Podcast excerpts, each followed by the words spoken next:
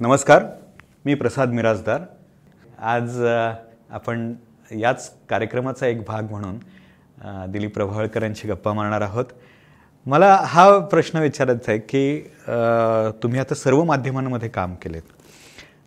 तर हा जो हे जे नवीन माध्यम आहे ऑडिओ बुक्सचं माध्यम त्याच्यामध्ये तुम्ही स्वतःच तुमची पुस्तकं वाचली आहेत त्याशिवाय ची व्ही जोशींची पुस्तकं आता वाचलेली आहेत. तर हा सगळा अनुभव कसा आहे तुम्हाला मला हा खूप आनंद देणारा वाटला कारण या ऑडिओ या माध्यमाविषयी मला थोडीशी माहिती किंवा थोडासा अनुभव आधी होता. कारण रेडिओ प्लेज मी केले होते. रेडिओ प्लेज केले होते मी त्या त्याच्यामध्ये कसं त्याला महत्त्व आहे ऑडिओ त्या माध्यमाला श्राव्य माध्यमाला. त्याचं त्याची मला माहिती होती. म्हणजे अगदी नवखा नव्हतं त्याच्यामध्ये. आणि दुसरं असं की कुठल्याही या अशा नव्या माध्यमाच्या अनुभवाला अनुभवाला सामोरं जाण्याच्या आधी अगदी एक कुतूहल असतं. आणि जो उत्साह असतो तो नेहमीच माझ्यामध्ये असतो. एक नव्याने काय अनुभव घेता येतो तर पाहूया. त्याच्यामुळे हे मला याचा खूप आनंद झाला. आणि पहिल्यांदाच मला चि व्ही जोशींची पुस्तकं वाचायला मिळाली. त्यांचा चिमणराव मी केला होता टेलिव्हिजनसाठी. आणि त्यांची पुस्तकं मला ओसाडवाडीची देव आणि आपण निवडक चिमणराव. केलं. तर ते आपण ते वाचलं. तर तो आनंद वेगळा होता. आणि पुलंची पुलंचे गंभीर लेखसुद्धा आपण वाचले होते. तर आता स्वतःचेच लेख वाचायचे स्वतःच्या गोष्टी वाचायच्या बोके सातबंडे. हा लेख ह्या हा अनुभव खूप छान होता असं मला वाटतं. आणि नव्याने अनेक त्याच्या त्याच्या स्ट्रेंथ्स म्हणजे त्याचं शक्तिस्थानं त्या माध्यमाची आणि ही सापडत गेली. आणि आपल्याला त्याच्यामध्ये कसं एक हे करता येईल? आणखीन अधिकाधिक सुधारणा कशी करता येईल? अधिकाधिक आनंद कसा घेता आणि देता येईल याचा मी सतत शोध घेत राहिलो. मी ते करत असताना. त्याच्यामुळे हा अनुभव खूप आनंददायी होता.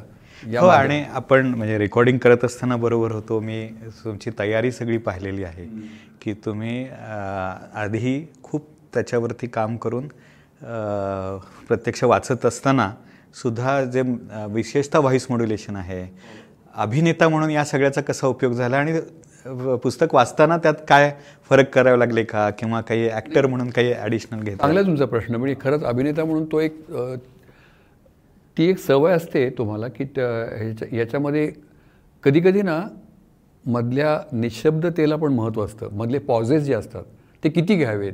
त्याचं एक त्याची लय त्याचं त्याची गती किती ठेवावी? ह्याचा एक साधारण आपल्याला एक अंदाज घ्यायला लागतो आधी.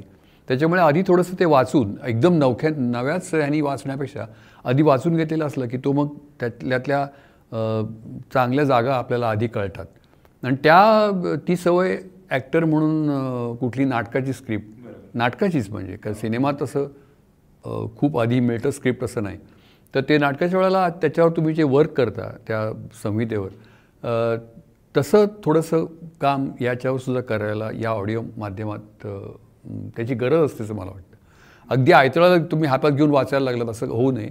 तो मला थोडा सराव थोडा एक त्याच्या त्याचा प्रॅक्टिस थोडी असं असावी. म्हणून एक आधी त्यातनं आधी वाचलेलं असणं मी पसंत करतो. बरोबर. ते आवडतं मला. नाही तुम्ही चिमणराव असो किंवा बोक्या सातबंटे असो किंवा इव्हन गुगली राजगत सारखे लेख सुद्धा असो त्या प्रत्येक ठिकाणी कॅरेक्टर्सवरती खूप काम केलं तुम्ही विशेषतः आवाजाचं. तर ते आधी बोलून बघितलं होतं. आणि मुख्य काय झालं बोक्या सातबंडे थोडंसं मला सोपं गेलं याचं कारण असं की मुळात ते मी लिहिलं होतं बोक्या सातबंडे हे पात्र क्रिएट केलं होतं आणि ते ते- ते नभोनाट्यच होतं. हो. म्हणजे रेडिओ या माध्यम आकाशवाणी माध्यमासाठीच लिहिलेलं कॅरेक्टर होतं. आणि त्याच्या श्रुतिका त्या खूप लोकप्रिय झाल्या होत्या बालकप्रिय झाल्या होत्या. त्याची त्याच्या मग स्टोरीज केल्या त्याच्या गोष्टी केल्या राजहंसच्या दिलीप माजोकरांच्या सांगण्यावरून. आणि त्याला खूप प्रतिसाद मुलांचा मिळाला. म्हणजे अगदी इंग्लिश माध्यमाची मुलंसुद्धा स्वतः वाचतात किंवा पालकांकडून वाचून घेतात आणि मराठी माध्यमाची मुलंसुद्धा वाचतात. आणि मग आपलं मगाशी बोलणं झालं त्याप्रमाणे पहिले तीन भाग जे आले त्याची आता बावीसावी आवृत्ती चालू आहे. हो. त्याच्यामुळे तो त्या थोडंसं रेडिओ माध्यमाकडनं कडनं पुस्तकाच्या माध्यमात वाच तसं त्याचं सहसा उलट होतं. पुस्तकाकडनं लोक सिनेमात किंवा रेडिओकडे आता परत. परत आता परत. परत त्या त्या माध्यमाकडे आपण बरं. हे कल्पना कशी सुचली पण पुस्तक करावं? त्याच्या कारण पुढे लोकप्रियता इतकी होईल आणि बोक्या नाही खरं खरं म्हणजे. पडतील मुलं. खरं म्हणजे नव्हती मला वाटतं माजोकरांना पण राजवंशी इतकी त्याला लोकप्रियता मिळेल अशी कल्पना नव्हती. त्याच्यामुळे ते त्या मी म्हटलं त्याप्रमाणे श्रुतिका होत्या आधी. हो. आणि ते सुद्धा मला माझ्या गळी उतरवलं होतं. ते ती कल्पना जी होती ती माधव कुलकर्णी त्या मुलांचे मुलांच्या कार्यक्रमाचे निर्माते होते. बाल दरबार म्हणून कार्यक्रम असायचा मुंबई आकाशवाणीवर तर मी त्यावेळेला अं, एकाच वेळेला माझी तीन चार नाटकं वगैरे चालली होती आणि त्यांनी मला बोलवून घेतलं.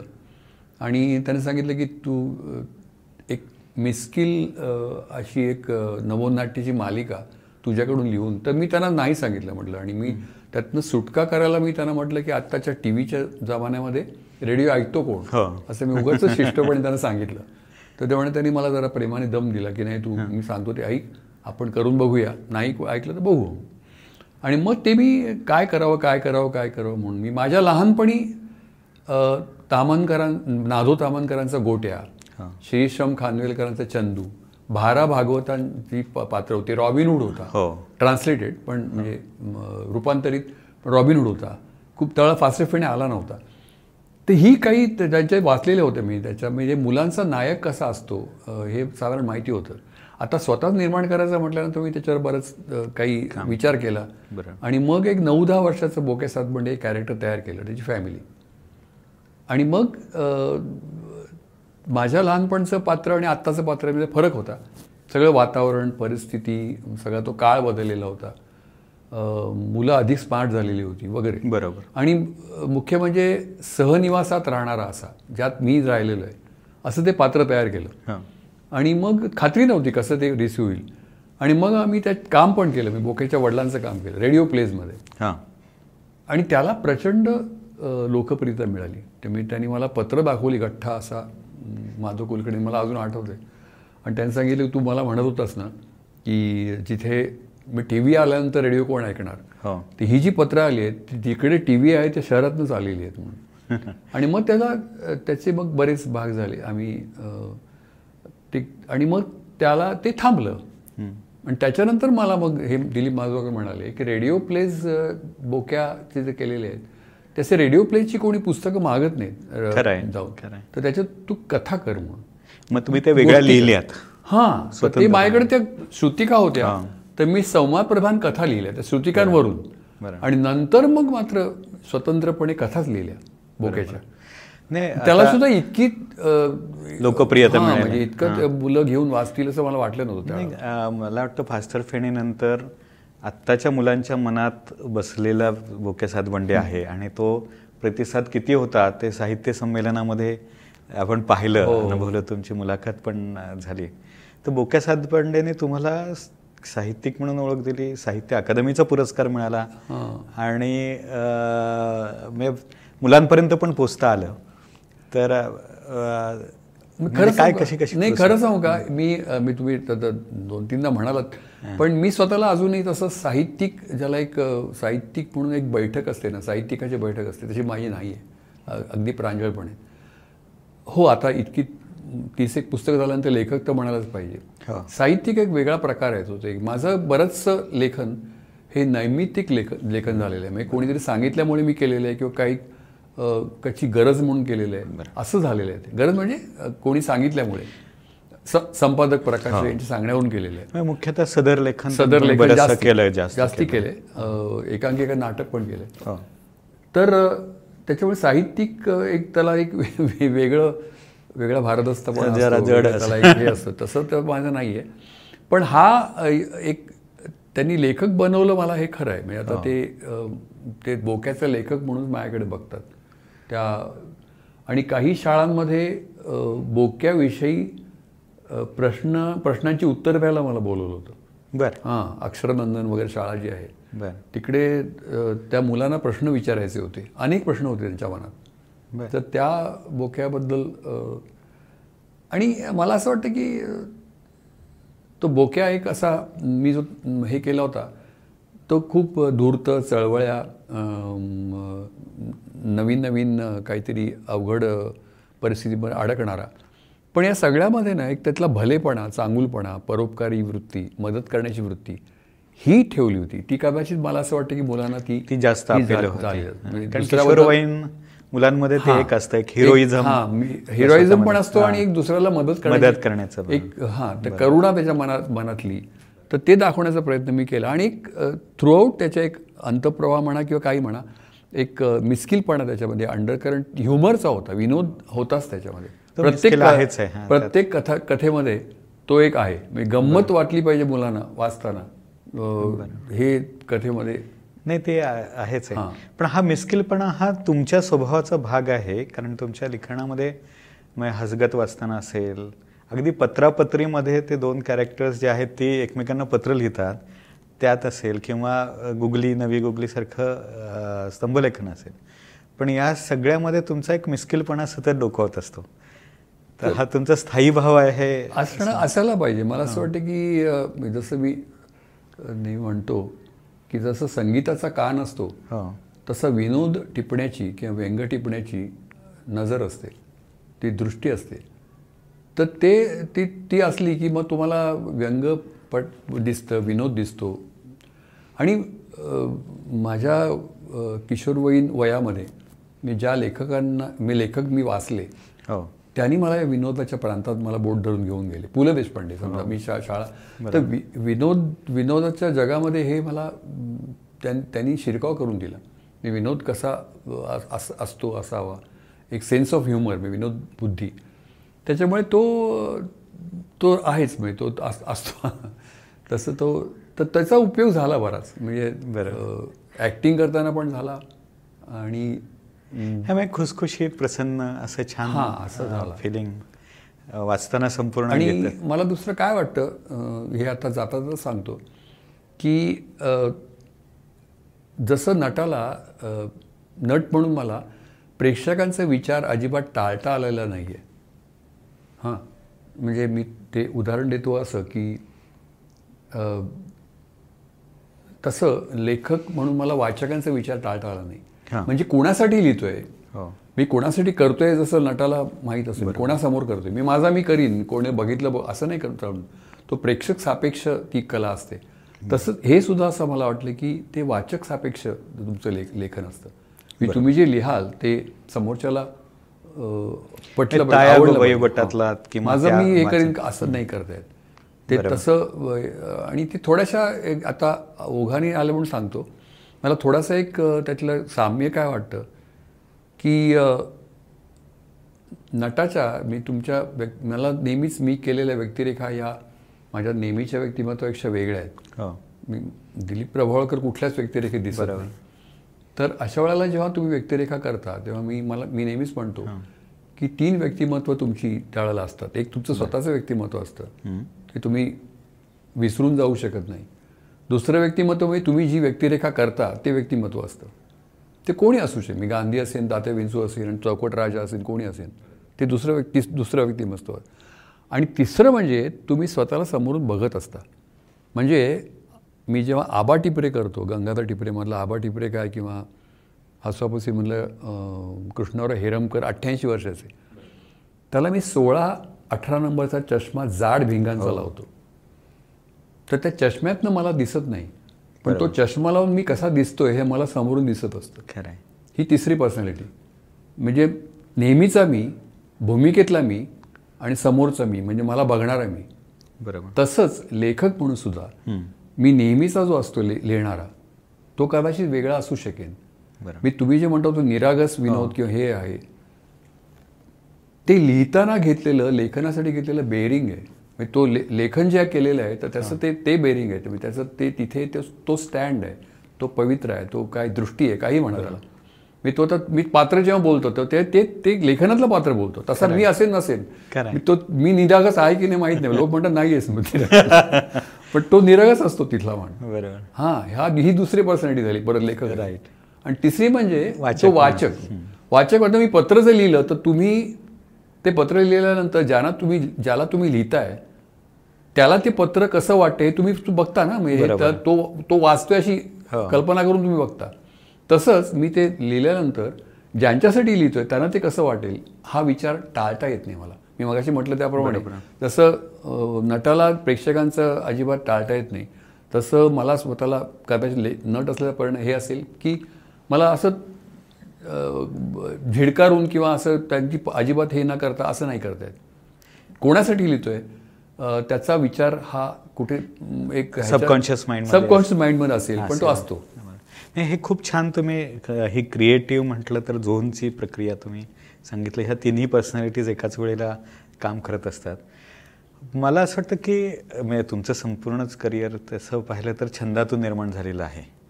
मग लेखन हा एक छंद तुम्ही आत्ता सांगितलं त्याची प्रक्रिया सांगितली आणि अभिनेता म्हणून एक छंद हे आहे.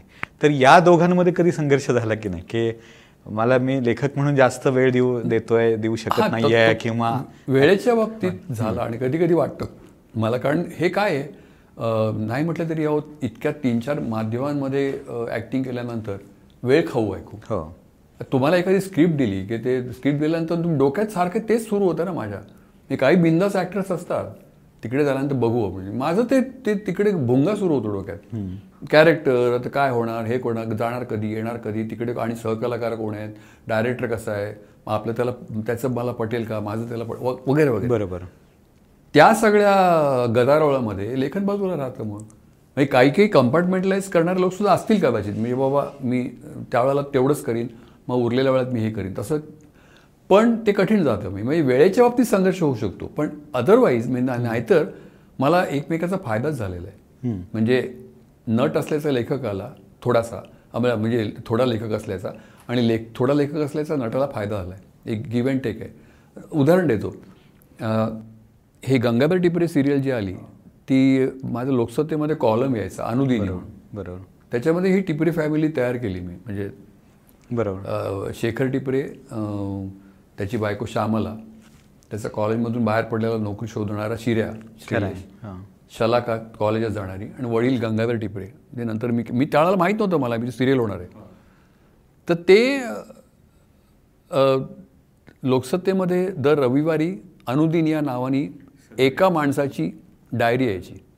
पाच फॅमिली तीन पिढ्या पाच फॅमिली मेंबर्स तीन पिढ्या आबा टिपरे शेखर आणि त्यांच त्यांची मुलं हे तीन पिढ्या पाच माणसं आणि प्रत्येकाची एकाची डायरी यायची.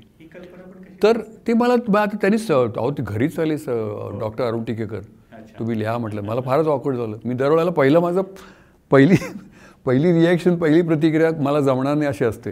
आणि मग हे मला माझ्यावर ते लादतात. आणि मग ते म्हणाले की तुम्ही नाही नाही वर्षभर तर लिहा आमचं सुवर्ण महोत्सवी वर्ष एक्सप्रेस पब्लिकेशनचं मी ती वर्षभर लिहिली बावन्न आठ बावन्न आठवडे बावन्न रविवार लिहिली मी. एकही हे नाही केलं. तर ते मग यायचं तर सांगायचा मुद्दा काय की ते लिहिताना त्याला एक चित्रात्मकता होती. व्हिज्युअल त्याला एक क्वालिटी होती. मी सांगतो कारण हां. कारण आता मी शेखर साधारण शेखरने माझ्यामध्ये थोडंफार साम्य आहे. शेख ते- त्यातला शेखर. तो त्याच्या आजूबाजूच्या प्रासंगिक आणि ते थोडंसं हे होतं. म्हणजे काय म्हणतात त्याला सटॅरिकल गमतीचं होतं सगळं. आजूबाजूला काय घडतं त्याच्यावर ते नोंदी असायच्या विनोदी असायच्या त्या. आणि काय लिहिलं जायचं ते कोण लिहितो याच्यावर अवलंबून असायचं. आता शलाकाचं लिहिताना मला स्वतःला सख्खी बहीण नाही मला मुलगी नाही मुलगा आहे. त्याच्यामुळे त्या त्या वयाच्या मुलीचं एकूण जग कसं हे होईल तर मी चौकशी करून वगैरे. म्हणजे याचा अर्थ असा की मी ते लिहिताना केलेले पाच रोल्स होते. जेव्हा त्याचं पुस्तक झालं पुण्याचंच त्या ह्यानी उत्कर्षणी काढलं.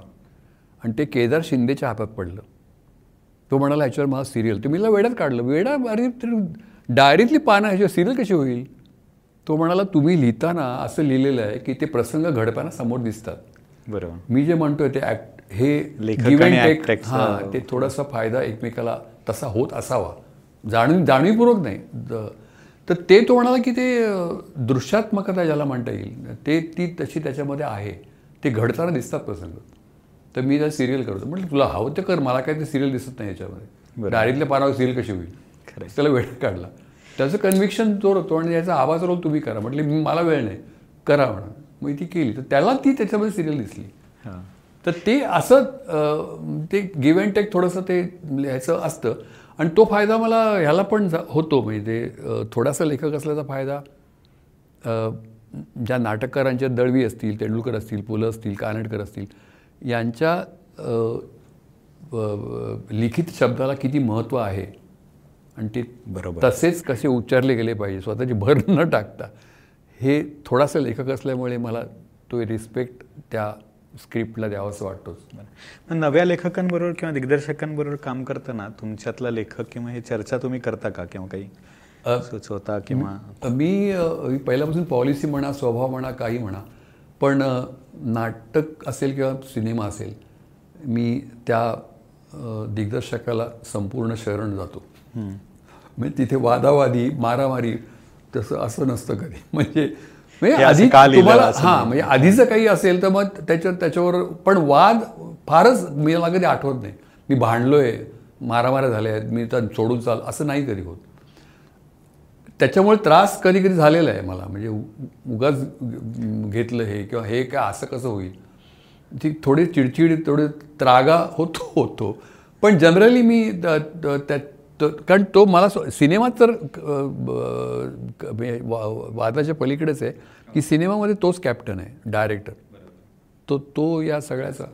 आणि ह्याच्यामध्ये एक थोडंसं एक ते टीमवर्क असल्यामुळे आपण समजून घेऊन सम मला असं वाटतं तो असं ते स्वतः क कन्व्हिन्स स्वतःला करून घेऊन केलेले रोल्स आहेत. बरोबर. पण त्याच्यावरती तसं हे नाही होत. क्लॅश होत नाही कधी. जनरली नाही होत. किंवा होऊ देत नाही म्हणा. याचा असं एक पॉलिसी म्हणा किंवा स्वभावाचा भाग म्हणा. संघर्ष टाळण्या टाळण्याचा. बरं. आता आपण अं, तुमचे हे जे बाकीचं लेखन आहे ते स्तंभलेखन आहे पत्रापत्रीसारखं लिखाण आहे. तर याच्यामध्ये आपली पण चर्चा झाली होती की हे आज टिकेल का? आज कसं वाटेल? कारण ते त्या काळातल्या त्यातल्या याच्यानुसार लिहिलेलं आहे. पण गुगली नवी गुगली किंवा हे सगळं ऐकत असताना मजा येते. हां, म्हणजे ती छान हे वाटते. तर त्याचे कल कल्पित म्हणजे सत्य आणि कल्पित ह्याचं मिश्रण आहे ते. म्हणजे एखादी घटना आणि त्याच्यावर केलेलं भाष्य म्हणजे ते सगळं हे ते गु गुगलीची गंमत म्हणजे गुगली जेव्हा ष षटकारमध्ये षटकार नावाचं पाक्षिक होतं. त्याच्यामध्ये सगळेच लेख त्याचे ग्लोरिफिकेशन त्या कौतुक आणि कौतुकाचे. विशेषतः क्रिकेटर्सचे असायचे. हा एकच कॉलम त्याची टोपी उडवणारा होता म्हणजे असं. म्हणजे ते तर त्याच्यामध्ये हा हेच एक हे होतं की एखादं काहीतरी घटना घडून गेलेली असेल त्याच्यावरचं हे बा भाष्य असायचं ते पुढे. की समजा आता मी इंग्लंडचा ऑलराऊंडर होता इयान बोथम. हां. तर त्यांनी एकदम स्वतःच्या स्वतःशी प्रामाणिक राहून स्वतःच्या कॉन्शियन्सला एक काय म्हणेल त्याला कॉन्शियन्सला दाद देण्यासाठी किंवा कॉन्शियन्सला अनुसरून स्वतःशी प्रामाणिक राहून असं एक स्टेटमेंट दिलं प्रेसला की मी आमच्या धर्मगुरू बरोबर चरस ओढला ओढला होता. तर त्यावेळेला फार सनसनाटी हे झालं होतं इंग्लिश पेपरामध्ये सगळी हे ही न्यूज ही बातमी. तर त्याच्यावर मी लिहिलं की असंच आपल्याकडे आता हे झालेलं आहे. तर त्याच्यामुळे मी तर मी संदीप पाटील बोल संदीप पाटील षटकारचा संपादक होता. तर संदीप पाटीलनी अशीच कबुली दिलेली आहे की मी भटजींचे धोतर लपवले म्हणून असं. त्यांच्या घरी भटजी आले होते काय ब- हे करायला पूजा. त्यावेळेला तुला कॉमेंट्री लागली ते त्यांच्या त्या बेडकासारख्या आवाजात ते काय मंत्र म्हणत होते ऐकू देत नाही चिडले त्यांनी काढून ठेवलेलं धोतर त्यांनी आणि तिकडे वा असं आणि मग मी आमच्या आजोबांच्या लहानपणी मी आमच्या आजोबांच्या बुटात गुलकंद लपवला असं सुनील गावस्कर म्हणतो हे असे असे तर सांगायचं की एक झालेलं त्याच्यावर हे सगळं. किंवा एक अशी घटना घडली होती तिकडे की याच बोथॅमलाच परत यान बोथॅमला संघात घ्यावं. मॅच चालू असताना सुनील गावस्कर आणि चेतन चव्हाण बॅटिंगला गेलेलं असताना मॅच चालू झालेली असताना ॲशले समर्स नावाच्या मला आठवलं बरं नाव ॲशले समर्स नावाच्या एका ब्रिटिश मुलीनी संपूर्ण कपडे काढून विवस्त्र अवस्थेत सम ह्याला राऊंड मारली प्रे- मैदानात आणि बोथॅमला टीममध्ये घ्या म्हणून हे केलं. ही घटना. तर याच्यावर मी इथे लिहिलं की आपल्याकडेही आता तिथले सगळंच लोन लोन आपल्याकडे येतं. त्याच्यामुळे आपल्याकडेही असं हे शिवाजी पार्कला हे असं करायचं प्लॅन चाललंय. तर चिमी लाटकर म्हणून मी तसं एक पात्र हे केलं की ती पण अशी असं प्लॅन करते. आणि त्याचं पुढे काय होतं? ते दिलेलं होतं त्याच्यामध्ये. तर असे काही त्याचे गमतीशीर हे असायचे. एक घड- घडून गेलेली घटना आणि त्याच्यावरती तुमची मिश्किल टिप्पणी आहे किंवा हां, एक वेगळाच विचार. किंवा आता समजा अजित वाडेकर. तर त्याची अजित वाडेकरची कसं होतं? का अजित वाडेकरची जरा बोलायची स्टाईल होती ती तो मराठी सुद्धा इंग्लिश ॲक्सेंटनी बोलायचा. सवय नसलेले कसे बोलतात तसं त्याचं बोलणं असायचं. तो मराठी तो काय इंग्लिश मिडियमचा वगैरे नाही तो मराठी मिडियमचाच आहे पण तो बोलताना असताना इंग्लिश स्टाईलने बोलायचा. तर तो जेव्हा दौरा करून आला इंग्लिश घेऊन तर त्याच्यानंतर प्रेस कॉन्फरन्स झाली. मराठी प्रेस इंग्लिश प्रेस सगळे होते. आणि दुसऱ्या दिवशी रिपोर्टच आला नाही. दुसरं रिपोर्ट आला नाही. असं मी लिहिलं होतं. कारण मराठी पत्रकारांना वाटलं की हा इंग्लिश बोलतो आहे म्हणून. आणि इंग्लिश पत्रकारांना वाटलं हा मराठी आहे असं मी लिहिलं होतं. आणि त्याच्यानंतर त्याच्यानंतर हे वाडेकर आमचं वाडेकर नंतर मला भेटले ते. ते नाटकाला वगैरे यायचे ते शौकीन होते. आणि ते मला जेव्हा भेटले तेव्हा त्यांनी सांगितलं मला तू माझ्याबद्दल काय लिहिलं होतं मला अजून आठवत आहे गुड वन असं म्हणलं. असं- चांगली दाद. अशी हां अशी अशा गमती गमती बऱ्याच केल्या. ह्याला सुद्धा वा- गावस्करबद्दल पण लिहिलं होतं मी त्याच्यावर. पण गोगली पुस्तक जेव्हा आलं तेव्हा त्याच्या बॅक कव्हरवर ब्लर गावस्कर लिहिला लिहिला होता. हम्म. हो. मी तो म्हणायचा दिने दिनेश शूटिंगची त्याने जाहिरात केली होती. दिनेश शूटिंगची गावस्कर जाहिरात करायचा. Call me Dinesh Gavaskar. असं त्यांनी हे केलं होतं. Call me Dinesh Gavaskar not Sunil Gavaskar असं. मी त्यात लिहिलं होतं की हे चांगलं आहे पण समजा ह्यांनी विमल शूटिंगची केली तर कॉल मी विमल गावस्कर म्हणेल का? Call me Vimal Gavaskar. किंवा त्याच वेळेला त्यांनी बजाज स्कूटरची पण केली होती. कॉल मी विमल बजाज असं म्हणेल का असं? सगळं त्याच्यात त्याची पण ते केली होती. पण त्यांनी गुगलीच्या नाही ते आज पुस्तकाला हे. हा मजा वाटते त्यामुळे. आणि मग आमच्या. माझ्या नाटका बिटकाला सुद्धा दोन तीनदा आला होता. गावस्कर. आणि ते पत्रापत्रीतल्या कॅरेक्टर्सबद्दल तुम्हाला कसं सुचलं किंवा? पत्रलेखन कारण वेगळा फॉर्म आहे तो. वेगळा फॉर्म मजा. वाटते हो. म्हणजे ते. पण खरं सांगू का हे हे जे सदर लेखन आहे ना त्याच्या मला खूप आवडलेलं मिस्किलपणा आहे तो जयवंत दळवींचा आहे. हो. अलाणी फलाणी. ठणठणपाळ हो. मी मी जेव्हा सदर लेखन सुरू ला करायला सुरुवात मला असं वाटलं की यातनं सुटका नाही आता करायला लागणार आहे. तेव्हा मी एक या लोकांची सदरं वा पाहिली. तेंडुलकरांचं कोवळी होऊ नये हो. रात्राणी. जयवंत दळवींचे ठणठणपाळ अलाणे फलाणे. इव्हिनिंग न्यूजमध्ये हे लिहायचे. बेहराम कॉन्ट्रॅक्टर बिझी बी म्हणून. बिझी राऊंड अँड अबाउट त्यांचं फार सुंदर असं. तेही सगळं वाचलं मी तर त्यातलं तर त्यातला मला हा जो फॉर्म होता ना पत्रातला तो खूप इंटरेस्टिंग वाटायचा. मी आजूबाजूला घडणाऱ्या घटना आणि त्यावेळचं भाष्य. आता तुम्ही जे म्हणता ते पत्रापत्रीमध्ये दोघे जण आहेत माधवराव आणि तात तात्या साहेब मला तात्यासाहेब हो. ते एकमेकांना पत्र लिहितात. दोघांचे स्वभाव खूप वेगळे आहेत. हो. माधवराव भाबडा आहे. म्हणजे हे बनेल हा, हे जरा बन पुष्कळ चळवळ्या इकडे तिकडे जाणारे आणि त्यांनी एकमेकांना लिहिणार लिहिलेली पत्र आहेत. आणि नको त्या भानगडीत ते अडकतात आणि नाही तर हा वेगळा विनोद आहे त्या सगळीकडे बघतानाच. म्हणजे त्याच्याबद्दल ते कसं वाटतं? ऑडिओला पण इंटरेस्टिंग वाटतं. म्हणजे तुम्ही म्हणजे एक तर ते वेगळे आवाज पण घेतले आहेत त्या दोघांचे. मग ठरवले आवाज. ठरवले आवाज. काय? छान इंटरेस्टिंगच वाटतं.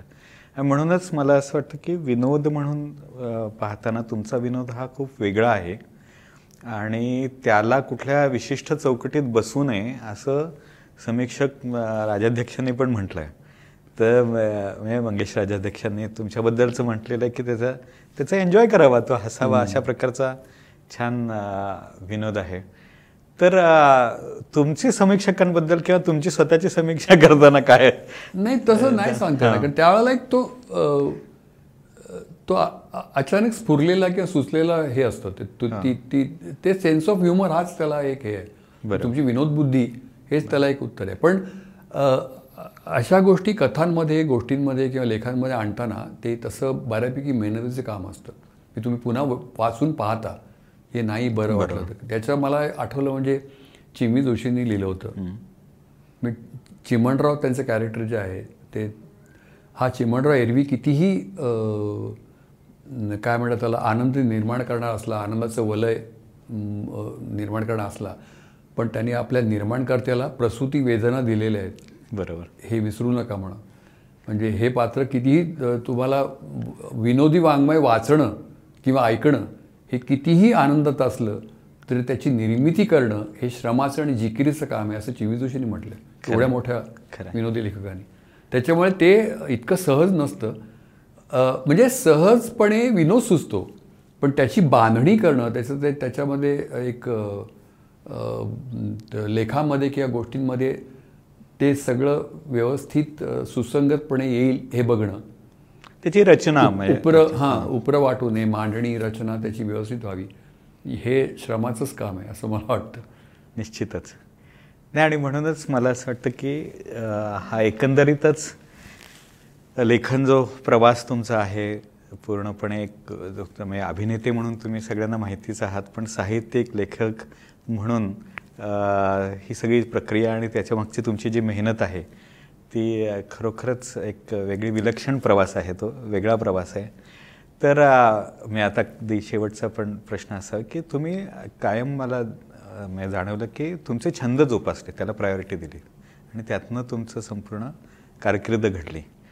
तर नवीन विशेषतः मुलं आहेत किंवा नवीन पिढी आहे त्या सगळ्यांबद्दल तुम्ही काय सांगाल की कशा पद्धतीने छंदांकडे पाहायला पाहिजे? नाही मला काय वाटतं की आत्ताची मुली मु- मुलं मी त्यांच्या वयाचं मी होतो त्याच्यापेक्षा खूपच अधिक इंटेलिजंट अधिक स्मार्ट अधिक कॉन्फिडंट मुख्य आत्मविश्वास जो आहे तो आमच्या म्हणजे माझ्यामध्ये तरी तसा नव्हता की हे करून बघू ते करू जरा.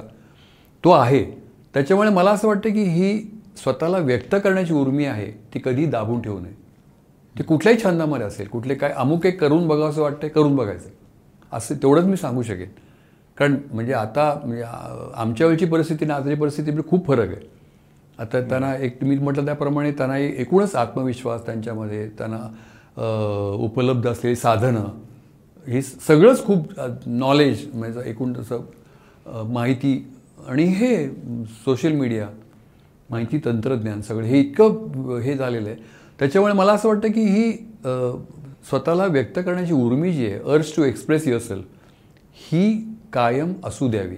त्याच्यामुळे तुम्हाला काही ना काही कुठेतरी तुम्हाला तुमचा स्वतःचा शोध लागेल. की मला यात पण इंटरेस्ट आहे त्यात पण इंटरेस्ट आहे यात पण इंटरेस्ट आहे. तर मला जास्ती गती कशात आहे? हां म्हणजे रस असणं आणि गती असणं फ- फरक आहे. खरं. तुम्हाला नाही कळलं तर तुमच्या जवळचे तुमचे हि हितचिंतक पालक किंवा टीचर्स किंवा तुमचे सिनियर फ्रेंड्स तुम्हाला सांगू शकतील. हे तू चांगलं करतोयस हे कर हे कंटिन्यू कर पुढे हे डेव्हलप कर. असं सांगू शकेल. पण करून बघायला काही हरकत नाही. आणि ती मला असं वाटतं की जास्ती केपेबल जास्ती समर्थ आहेत आत्ताची मुलं. आमच्यापेक्षा. म्हणजे आम्ही त्यांच्या वयाचे होतो त्यापेक्षा खूपच समर्थ आहेत. त्याच्यामुळे मला असं वाटतं की हे करून बघावं असं वाटतं ते करून बघावं. स्वतःला व्यक्त करण्याची उर्मी असते करून बघावं. आणि मग तो आपोआप शोध लागतो की स्वतःला जास्ती गती मी म्हटलं त्याप्रमाणे किंवा जास्ती कर्तृत्व दाखवण्याची संधी किंवा जास्ती एक हे वाव कुठे जास्ती आहे हा आपला आपल्याला शोध लागतो असं मला वाटतं.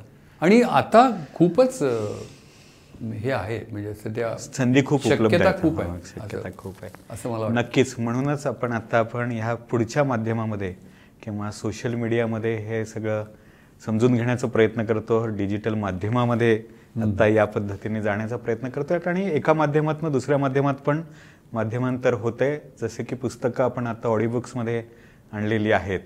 आणि ही निश्चितच खूप छान गोष्ट आहे की आपली जी अभिव्यक्तीची उर्मी आहे ती सगळ्यात महत्त्वाची आहे आणि त्यातून आपल्याला हवं ते सापडतंच. तर खऱ्या अर्थाने मला आज असं वाटतं की हा जो उपक्रम चालू आहे स्टोरीटेल आणि राजहंसमार्फत वाचा आणि ऐका. त्याच्या अगदी समर्पक म्हटलं तर दिलीप प्रभावळकरांना स्टोरीटेलवर वाचा पण आणि ऐका पण. हो आणि त्यांनी शाळेत दिलेला एक संदेश देतो. शाळेत तो लहान मुलांना दिला होता की रोज तुम्ही चार ओळी तरी लिहा. आणि चार पानं तरी वाचा. तसं आत्ताचं मला वाटतं की तुम्ही चार चार पानं तरी वाचा आणि चार मिनटं तरी ऐका. मी सुंदर. हां असं मला असं वाटतं की तुम्ही ऐका हे ऑडिओ बुक्सचं कमीत कमी चार मिनटं. जास्ती वाट ऐकलं बी जो तुम्ही ऐकाच आणि चार पानं तरी वाचाच. वाचा आणि ऐका दोन्ही करा आणि याचा नक्की फायदा होईल असं मला वाटतं. याच नोटवर आपण मुलाखत संपू आणि हा सगळा जो ऐकण्याचा आहे तो आनंद घ्यावा. धन्यवाद.